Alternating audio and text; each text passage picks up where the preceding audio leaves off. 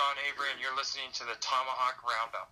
So, what is going on, guys? This is Frank Zarowski of the Tomahawk Roundup on WNTH 88.1 FM Chicago, the voice of New Trier, and I am here with the notorious, the infamous Sean Avery. Sean, how are you tonight?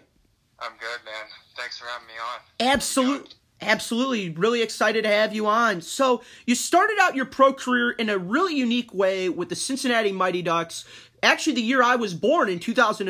So, what was it like starting out in Cincy?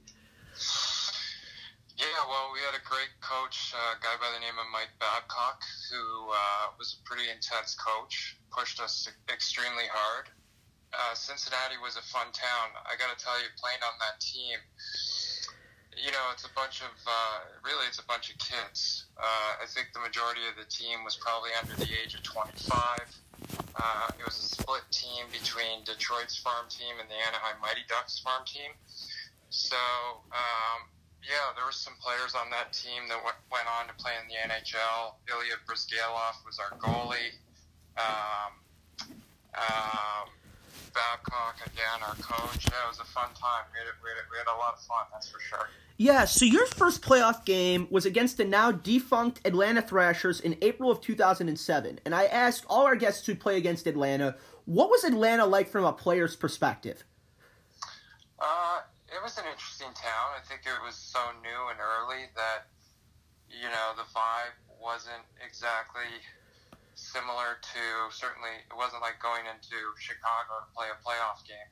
Uh, but they had some good teams, and certainly they had Ilya Kovalchuk, who was a great player, tough to play against. Uh, we had a very good team: Jaromir Jagr, Brendan Shanahan, Henrik Lundqvist. Uh, so yeah, I, I, I definitely uh, can remember that game because also I played in LA for a long time. We hadn't played in the playoffs, so that was a special game. Yeah, so I have to ask you. I know you've been asked this a million times about the Avery rule following your screening of Marty Brodeur, your longtime rival. How did you find out that the rule had been created, and what were your initial thoughts afterwards? Uh, I think I woke up in the morning and I had a text message from uh, John Rosasco, who is our uh, he, he's the head of PR for the New York Rangers.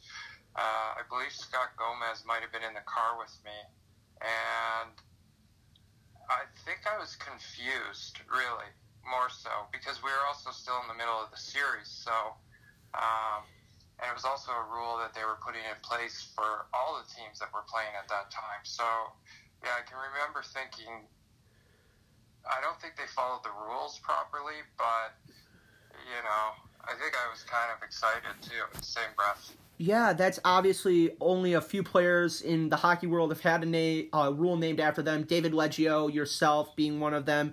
So I want to switch gears now to you. You interning at Vogue. You've been in several films, including an upcoming one called, if I'm pronouncing it right, Tenet.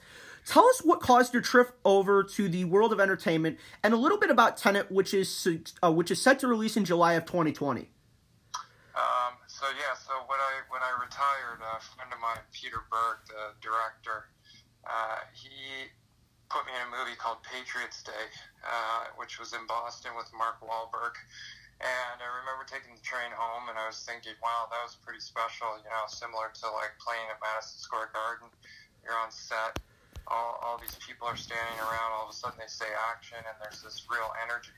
So I came back to going to drama school, and and uh, the last you know three or four years, I've been trying to become a working actor. I, I'm now a working actor, and um, yeah, Tenet's a big movie, Christopher Nolan movie.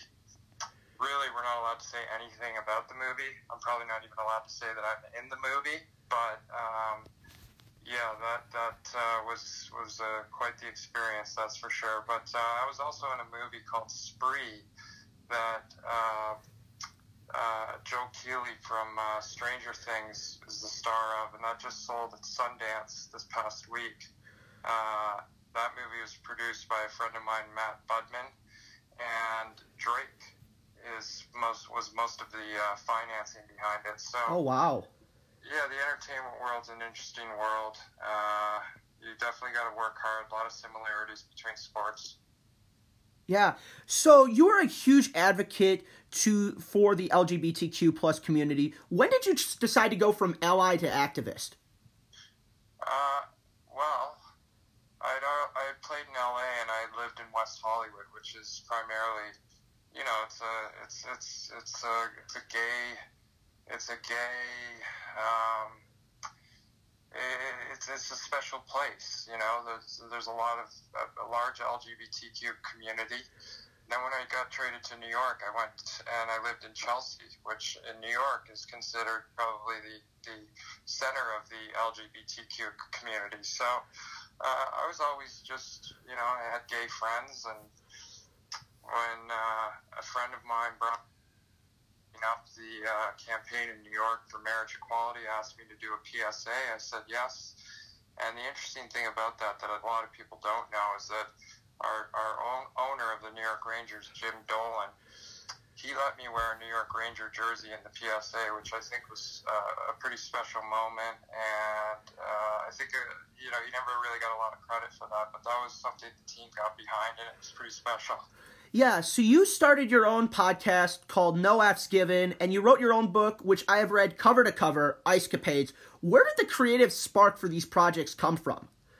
So I read a book called uh, that Jim Bouton wrote called uh, Ball Four, which was a baseball book that he, a memoir he wrote in 1972, which at the time was a very uh, a very controversial book because he told a lot of secrets about what went on behind the scenes.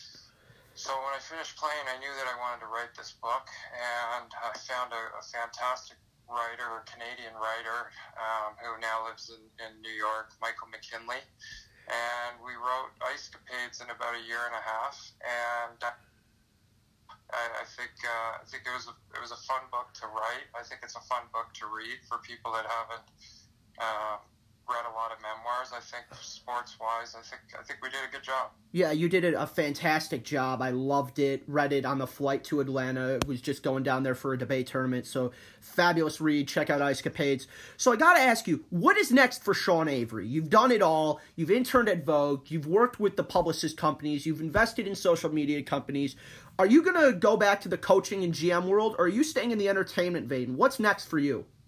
No, no. Next for me is uh, today I'm an unemployed actor, and hopefully tomorrow I, am an employed actor. That's the the ropes. Uh, I'm right now. I'm working on an audition that I have tomorrow, and you put the work in, and and you go in and you try and give it your best go, and hopefully you get a job. Absolutely. Kind of the name of the game. Absolutely, just like sports, you're put you're busting your butt every day of the week. Sean, before we head out, anything else you wanted to add for our listeners in the hockey community? No, I think uh, more so. I think you did a fantastic job. First of all, of uh, tracking me down. You're doing a great job with this show. You ended up calling into my podcast, and we connected. I think it's a special message to people that you know, if you want to, if you want something, if you want to get something done, you just got to put your head down and do it. Yeah, Sean Avery, the notorious, the infamous Sean Avery. Sean, thank you so much for your time. Thanks, man.